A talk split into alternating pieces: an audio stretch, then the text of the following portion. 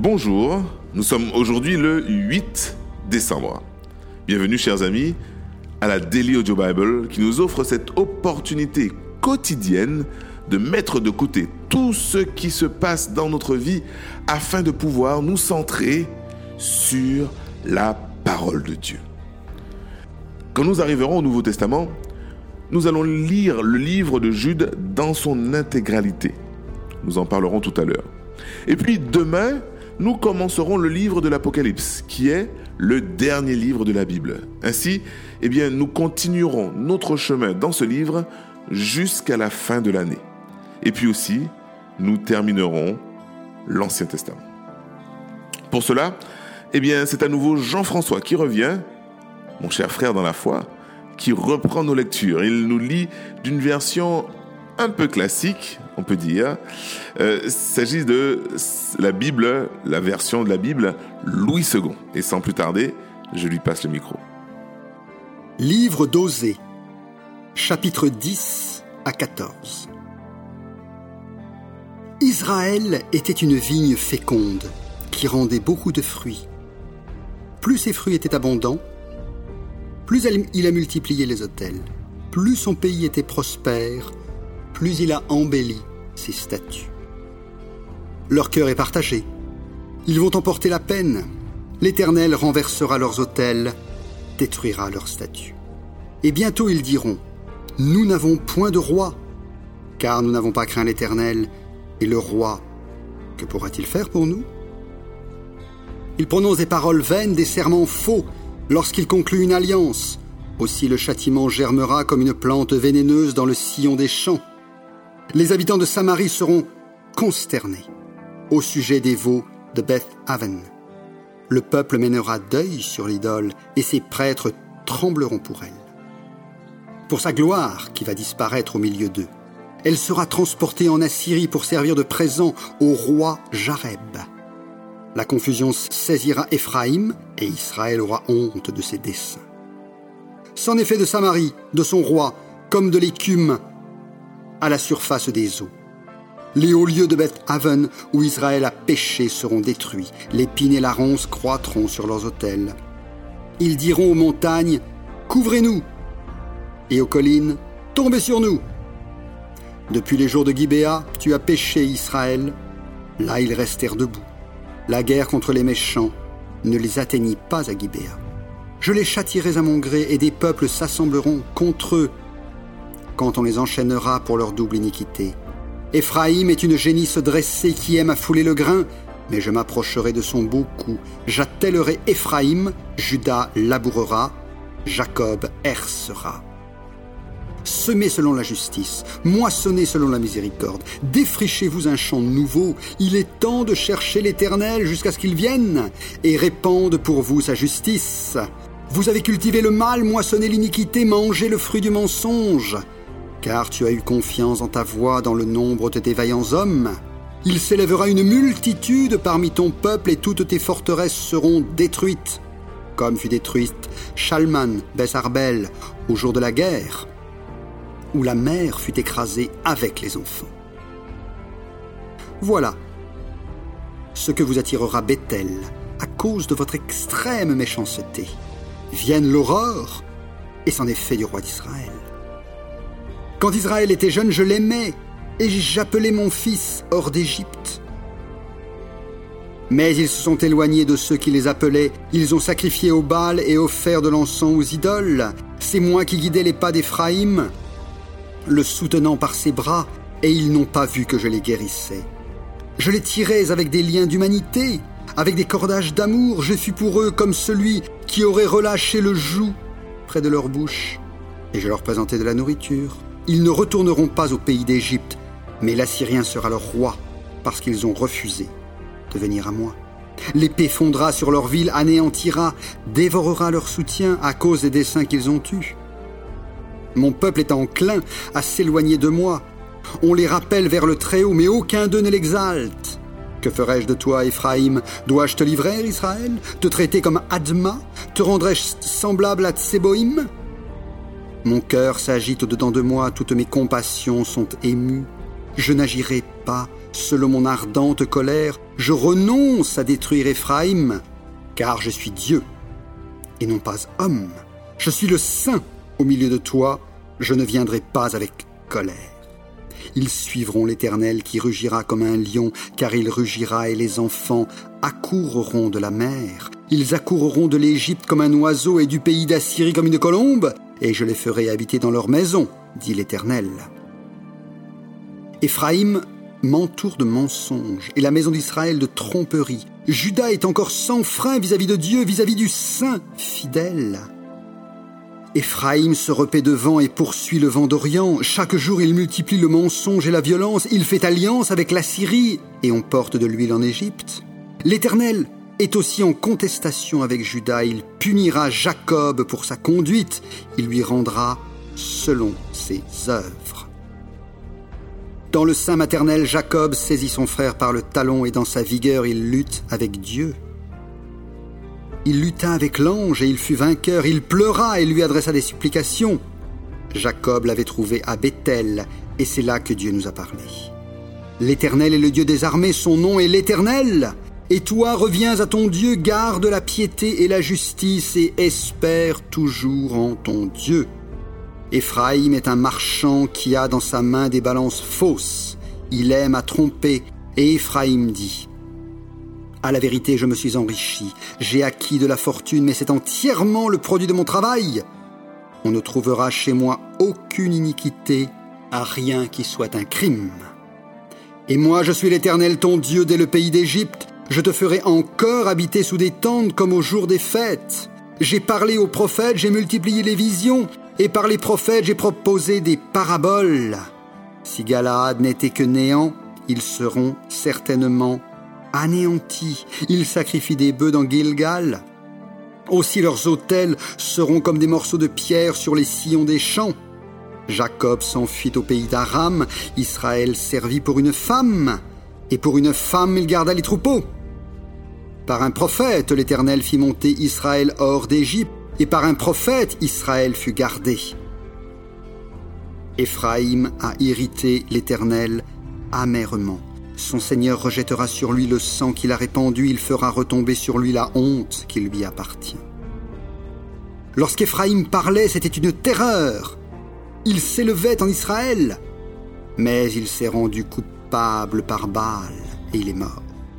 Maintenant, il continue à pécher. Ils se font avec leur argent des images en fonte, des idoles de leur invention. Toutes sont l'œuvre des artisans. On dit à leur sujet ceux qui sacrifient baisent les veaux. C'est pourquoi ils seront comme la nuée du matin, comme la rosée qui bientôt se dissipe, comme la balle emportée par le vent hors de l'air, comme la fumée qui sort d'une fenêtre. Et moi, je suis l'Éternel ton Dieu dès le pays d'Égypte. Tu ne connais d'autre Dieu que moi, et il n'y a de sauveur que moi. Je t'ai connu dans le désert, dans une terre aride.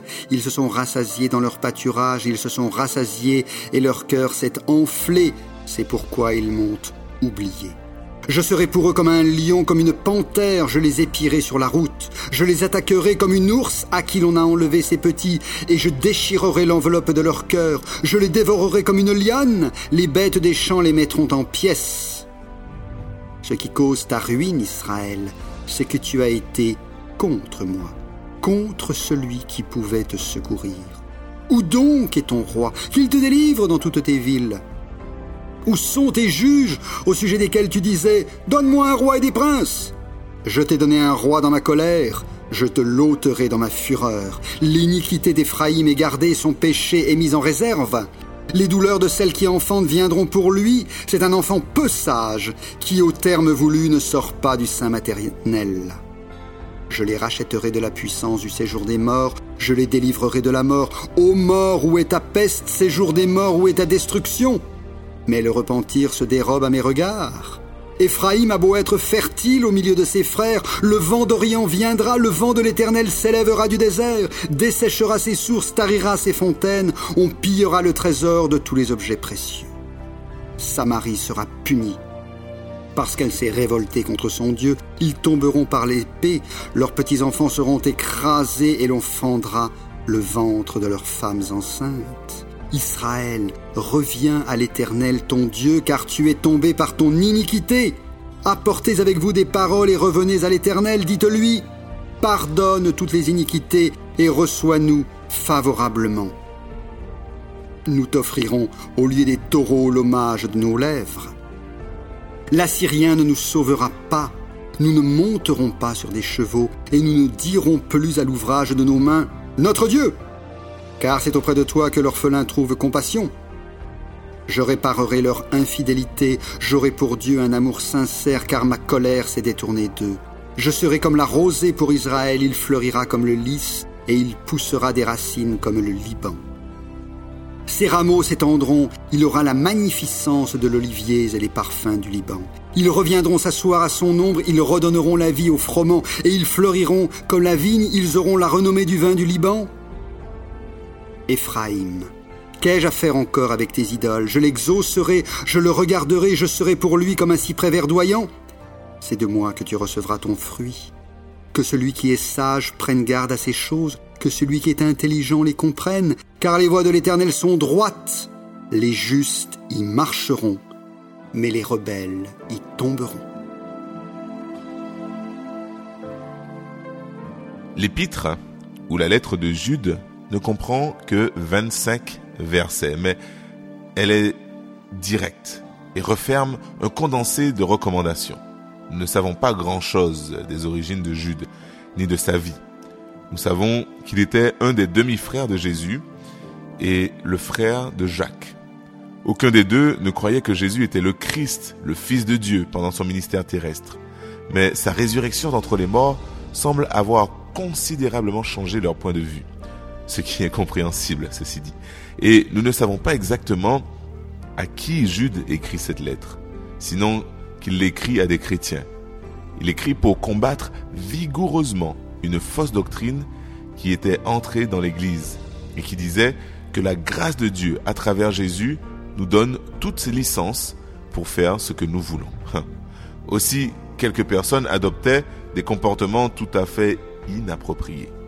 Jude va droit au but et qualifie cette croyance de fausse doctrine, mettant au défi les croyants de combattre pour leur foi. Ce sont eh bien des bonnes paroles alors que nous arrivons à un moment important et avançons dans les derniers chapitres de la Bible. Parce que vivre notre foi est fondamental.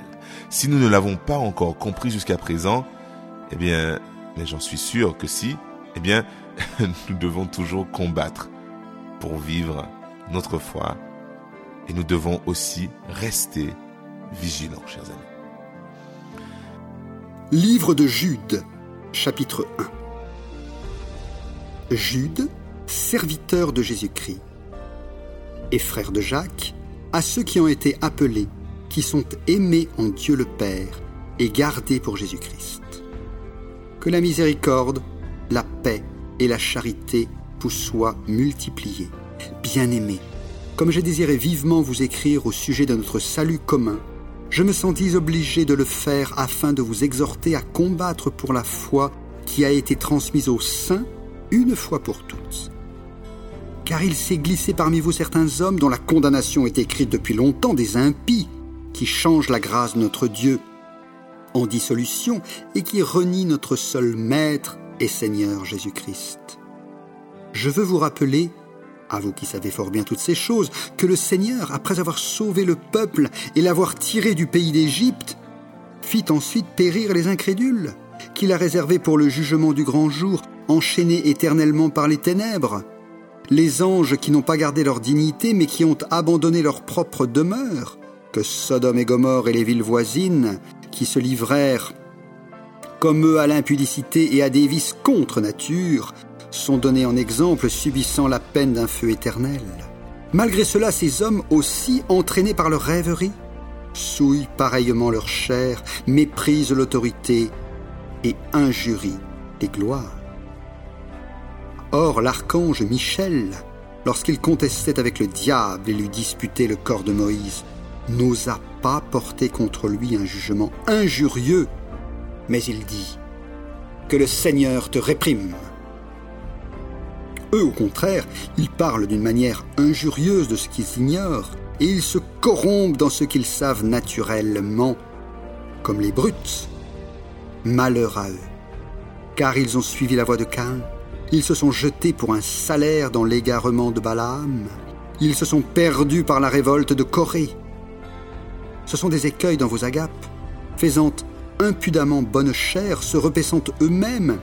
Ce sont des nuées sans eau, poussées par les vents, des arbres d'automne sans fruits, deux fois morts, déracinés. Des vagues furieuses de la mer, rejetant l'écume de leurs impuretés, des astres errants auxquels l'obscurité des ténèbres est réservée pour l'éternité. C'est aussi pour eux qu'Enoch, le septième depuis Adam, a prophétisé en ces termes. Voici, le Seigneur est venu avec ses saintes myriades pour exercer un jugement contre tous et pour faire rendre compte à tous les impies parmi eux de tous les actes d'impiété qu'ils ont commis et de toutes les paroles injurieuses qu'ont proférées contre eux des pécheurs impies. Ce sont des gens qui murmurent, qui se plaignent de leur sort, qui marchent selon leur convoitise, qui ont à la bouche des paroles hautaines, qui admirent les personnes par motif d'intérêt. Mais vous, bien-aimés, souvenez-vous des choses annoncées d'avance par les apôtres de notre Seigneur Jésus-Christ. Ils vous disaient qu'au dernier temps, il y aurait des moqueurs, marchant selon leurs convoitises impies. Ce sont ceux qui provoquent les divisions, hommes sensuels, n'ayant pas l'esprit. Pour vous, bien-aimés, vous édifiant vous-même sur votre très sainte foi et priant par le Saint-Esprit, maintenez-vous dans l'amour de Dieu en attendant la miséricorde de notre Seigneur Jésus-Christ pour la vie éternelle. Reprenez les uns, ceux qui contestent, sauvez-en d'autres en les arrachant au feu. Et pour d'autres encore, ayez une piété mêlée de crainte, haïssant jusqu'à la tunique souillée par la chair. Or, à celui qui veut peut vous préserver de toute chute et vous faire paraître devant sa gloire irrépréhensible et dans l'allégresse, à Dieu seul notre Sauveur, par Jésus-Christ notre Seigneur, soit gloire, majesté, force et puissance, dès avant tous les temps, et maintenant, et dans tous les siècles. Amen.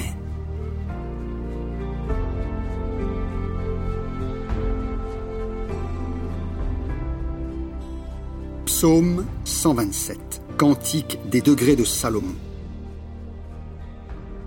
Si l'Éternel ne bâtit la maison, ceux qui la bâtissent travaillent en vain. Si l'Éternel ne garde la ville, ceux qui la gardent veillent en vain. En vain vous levez-vous matin, vous couchez-vous tard, et mangez-vous le pain de douleur. Il en donne autant à ses bien-aimés pendant leur sommeil. Voici des fils sont un héritage de l'Éternel, le fruit des entrailles est une récompense. Comme les flèches dans la main d'un guerrier, ainsi sont les fils de la jeunesse. Heureux l'homme qui en a rempli son carquois, ils ne seront point confus quand ils parleront avec des ennemis à la porte.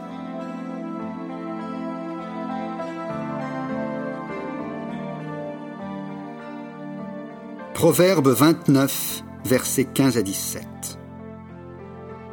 La verge et la correction donnent la sagesse mais l'enfant livré à lui-même fait honte à sa mère. Quand les méchants se multiplient, le péché s'accroît, mais les justes contempleront leur chute. Châtie ton fils, et il te donnera du repos, et il procurera des délices à ton âme.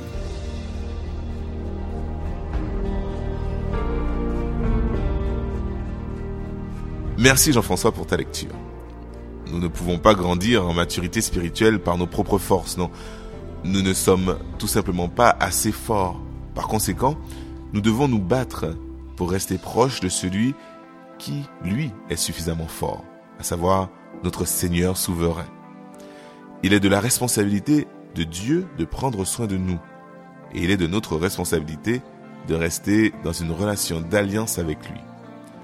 Bien qu'il ne nous forcera jamais à entreprendre une relation avec lui, si nous choisissons de le suivre, il prendra soin de nous. Et cela, c'est sa promesse.